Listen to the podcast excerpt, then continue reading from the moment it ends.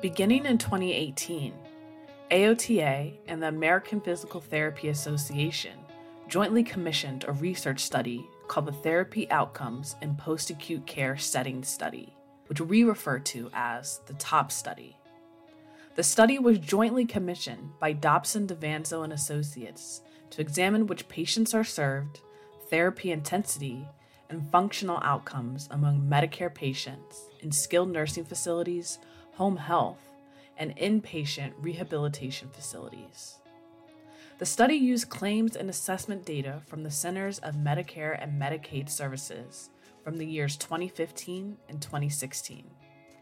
Dobson DaVanzo and Associates ran the top study data analysis and issued a report. In consultation with an expert advisory group appointed by AOTA and APTA, Natalie Leland and Tracy Mroz were part of the AOTA advisory group for the TOP study. This labor and resource intensive collaboration across the occupational therapy and physical therapy national associations represents an incredible opportunity as it sought to research and identify the value of therapy disciplines and key patient outcomes in home health, skilled nursing facility, and inpatient rehabilitation facility care. As we begin this conversation, I'm going to start with you, Sharmila. As the VP of Regulatory Affairs, why was it important for AOTA to be involved in the TOP study? Sure. Thanks, Chelsea. So, AOTA had both policy and practice reasons for engaging in this study when we ba- began exploring a study with the American Physical Therapy Association, we saw that there was significant payment reform in post acute care settings on the horizon at that time. This included the patient driven payment model, or PDPM, in SNFs, and the patient driven groupings model, um, which was payment reform in home health agencies.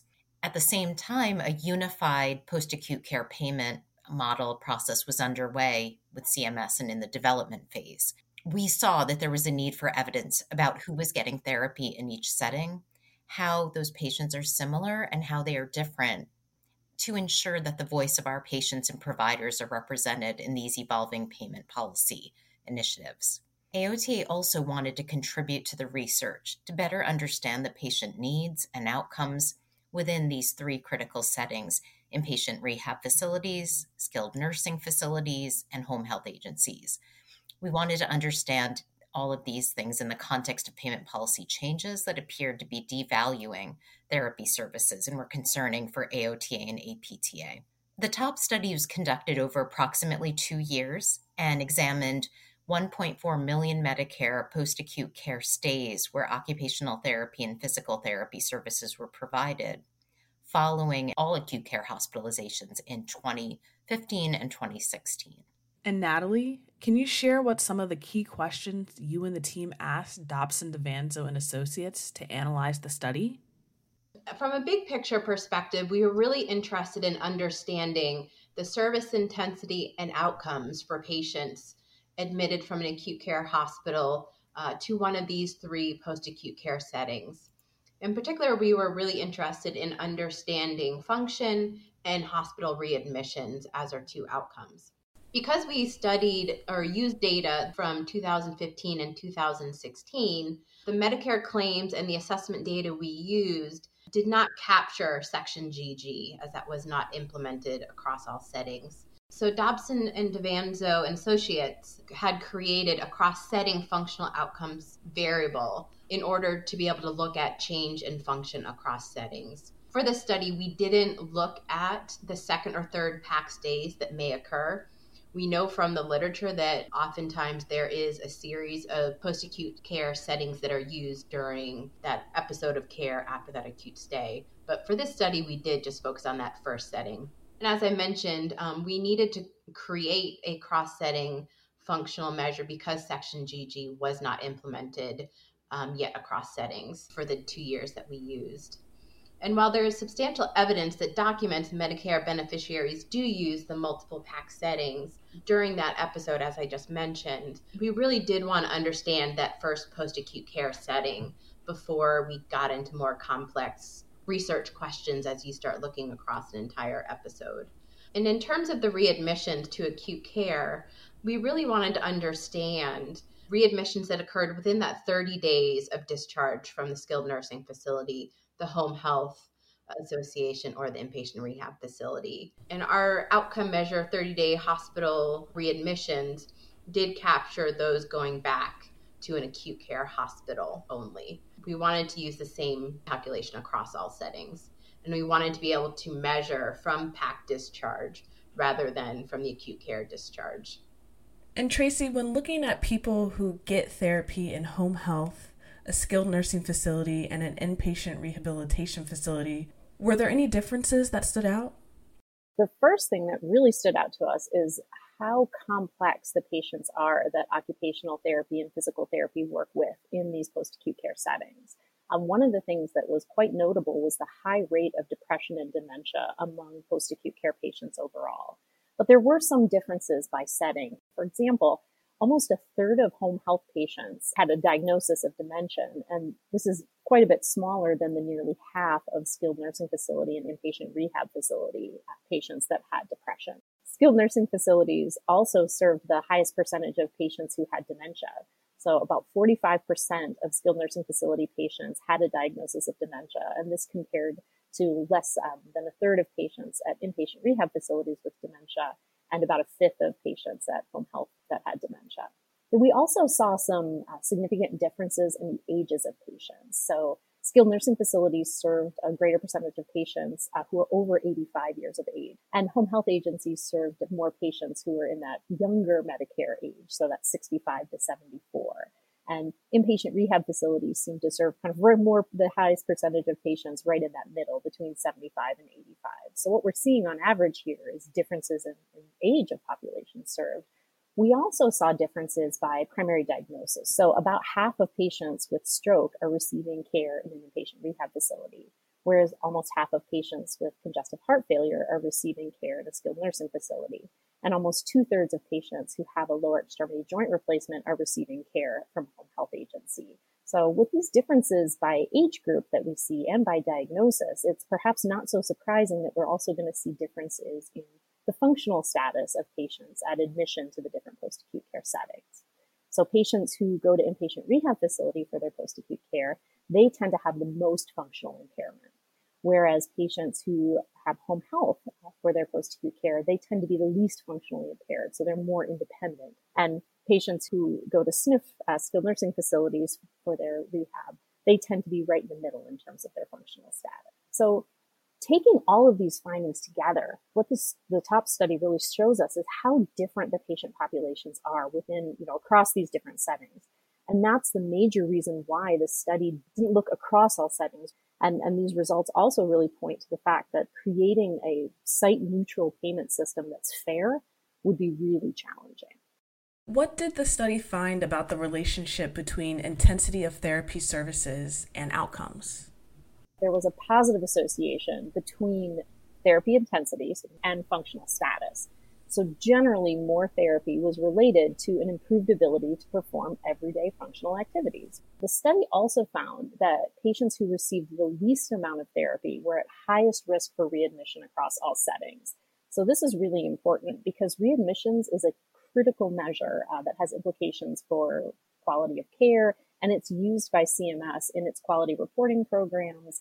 Um, it's used in skilled nursing facility value based purchasing. It's used in a lot of different ways that really gets at the care provided in post acute care settings. So um, that's a really critical finding. We saw that these differences in readmission rates were particularly striking for inpatient rehab facilities and skilled nursing facility patients. So just to give you some numbers here, patients who had the lowest amounts of therapy in skilled nursing facilities had a readmission rate of about 26%. Well, this compared to only about 18% readmission rates for patients who received a medium amount of therapy and only about 15% of patients who received the highest amounts of therapy. So a really large drop in the readmission rates depending on how much therapy you got. In inpatient rehab facility patients, uh, we see a similar striking difference between readmission rates for the lowest therapy group, in which nearly 30% of patients had uh, hospital readmissions, compared to only 14% or under 14% of patients who had medium and high amounts of therapy. So we're really seeing that these higher amounts of therapy are associated with better readmission rates compared to the patients who are getting the least amount of therapy. Dobson, DaVanzo, and Associates also did some subgroup analyses to look at these relationships for specific diagnoses. Um, and the findings were quite similar. So it really suggested that this importance of therapy cut across different types of patients, regardless of medical and surgical diagnoses. And did the study differentiate therapy that was provided by occupational therapists and occupational therapy assistants? So, yes, um, in this data, we were able to capture the therapy that was provided by occupational therapists, occupational therapy assistants, physical therapists, and physical therapy assistants. Any of those disciplines that provided services to the patient were captured through the minutes reported to Medicare, which is very important for us as a profession because all four of these groups of professionals are pivotal to delivering patient centered care. And Natalie, our podcast listeners are mostly OTs, OTAs, and students. What are some of the key things that they should take away from this study? One of the skills I think is growing in importance for all of our clinicians is to be able to look at the care that each of us provide and think about not just the patient in front of us, but across all of the patients that we work with. Um, what are we delivering in terms of best practices to the entire population of patients, whether that be for a given diagnosis or a series of symptoms? We are being challenged to really think at that population level to make sure that we are delivering the best practice consistently across all um, similar patients. I think we need to be able to understand as clinicians the patterns of care that we are delivering. And to what extent, I think we need to ask ourselves are we addressing depression, assessing if there are cognitive impairments and there are cognitive needs that we need to address during our episode of care? And what are some of the risk factors that our patients may have that may result in a failed care transition? How can we proactively identify these care needs and incorporate compensatory strategies um, or interventions into our plan of care to make sure that we are doing our best to limit their risk of readmissions and other poor outcomes? So I think we need to think beyond the pure ADLs, but really think broadly to think about the risk factors that are important for ensuring that safe transition back to the community. And thinking about that discharge environment. Um, how do we have discussions and proactively help our patients and caregivers think about the environment and some of the challenges they may face? I think, in terms of students, um, I have a similar message to really um, have the opportunity to learn about and understand the evolving um, payment policies that are happening in the US. Providing students with the opportunity to understand health system outcomes. How do students um, get introduced to this idea, and is that integrated into academic programs? I would also encourage faculty and students to think about that broader focus of the care plan. How do we identify risk factors and areas that need intervention to ensure that our patients go home and stay home? Having them think about the constellation of individuals that are the patient support system. And finally, I'd recommend for students and faculty to look at care delivery at both the patient and population level. That is a perspective shift so, the more opportunities we can build into our curriculum to have students look at occupational therapy care delivery at both a patient and a population level, we're going to better equip the next generation of occupational therapy leaders um, to understand that interplay between policy, practice, and the discrete actions that they may provide to their individual patients. And Tracy, what about you? What are some of the key takeaways from this study? I'm going to address this from the perspective of researchers. And I'm going to start by giving the standard answer for any study and that more research is needed. Um, but I'll share some more specifics for your listeners as well. So, additional research um, on the, the relationship between that therapy intensity and outcomes is one of the key next steps Because while this study did find some strong evidence that patients who received the lowest amounts of therapy had the worst functional outcomes and higher rates of readmissions than patients who received more therapy, there's not a clear linear gradual relationship between that increased therapy provision and better patient outcomes. It's also possible that there are some patients out there who require really high intensity therapy to achieve outcomes similar to some patients who may do well with more moderate intensity therapy. So we need some more work in this area.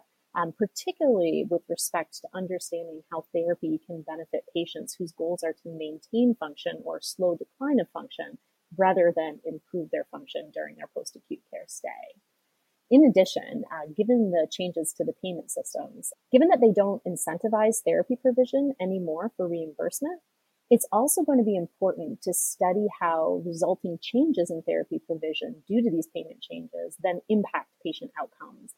Based on some additional research uh, that Natalie and I have been leading outside of this top study, we've actually have some preliminary results that show that after implementation of the patient driven payment model for skilled nursing facilities, total therapy staffing for these patients declined by almost 15% in the first six months. So when you look then at the results of the top study, we know that we're going to see some changes in what therapy provision looks like after these new payment systems are there. So that will be a critical area of uh, future research.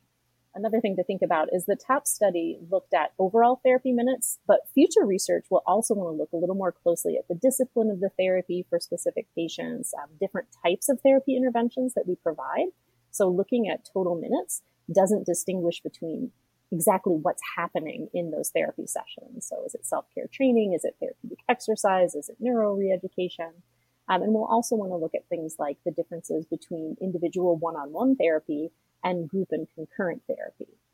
So finally, I think one other area that um, I imagine future researchers and other stakeholders of interest will want to be looking at is what happens with patients who have post-acute care at more than one setting. So the top study looked at the first post-acute care setting only. So we'll need to start thinking uh, about those patients that have these more complicated post-acute care trajectories and receive care from more than one post-acute care provider. Great. Thank you, Tracy. And Sharmila, let's end with you. What can practitioners take away from this study, and how can they support AOTA in its future effort to address clinical care, quality, and payment in PAC settings? I, I, think I would direct this comment at, at our members, of, as you said, and, and the profession at large, but um, really with the focus on those that are doing policy advocacy and even self advocacy for themselves within their workplace. As Tracy noted earlier, that the top study results suggest that creating fair, site neutral payments could be extremely challenging. Yet, that is just what CMS is doing right now um, with a panel of expert clinicians, one of whom is Natalie Leland.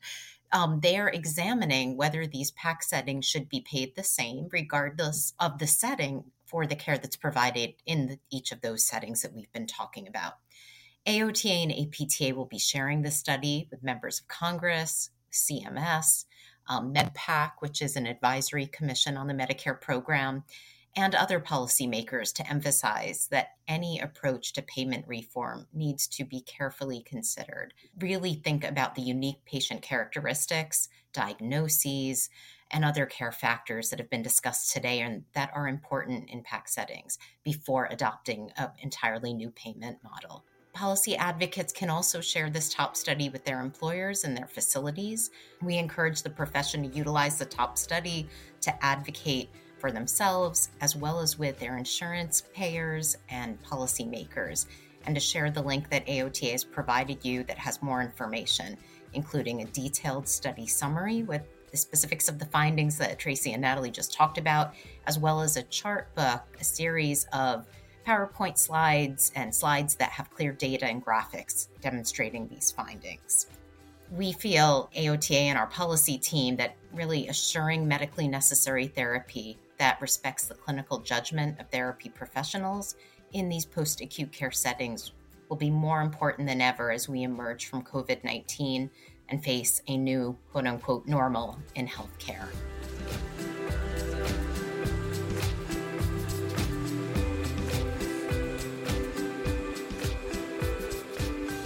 To learn more about the TOPS study and to view the study summary and chart book, visit aota.org/tops.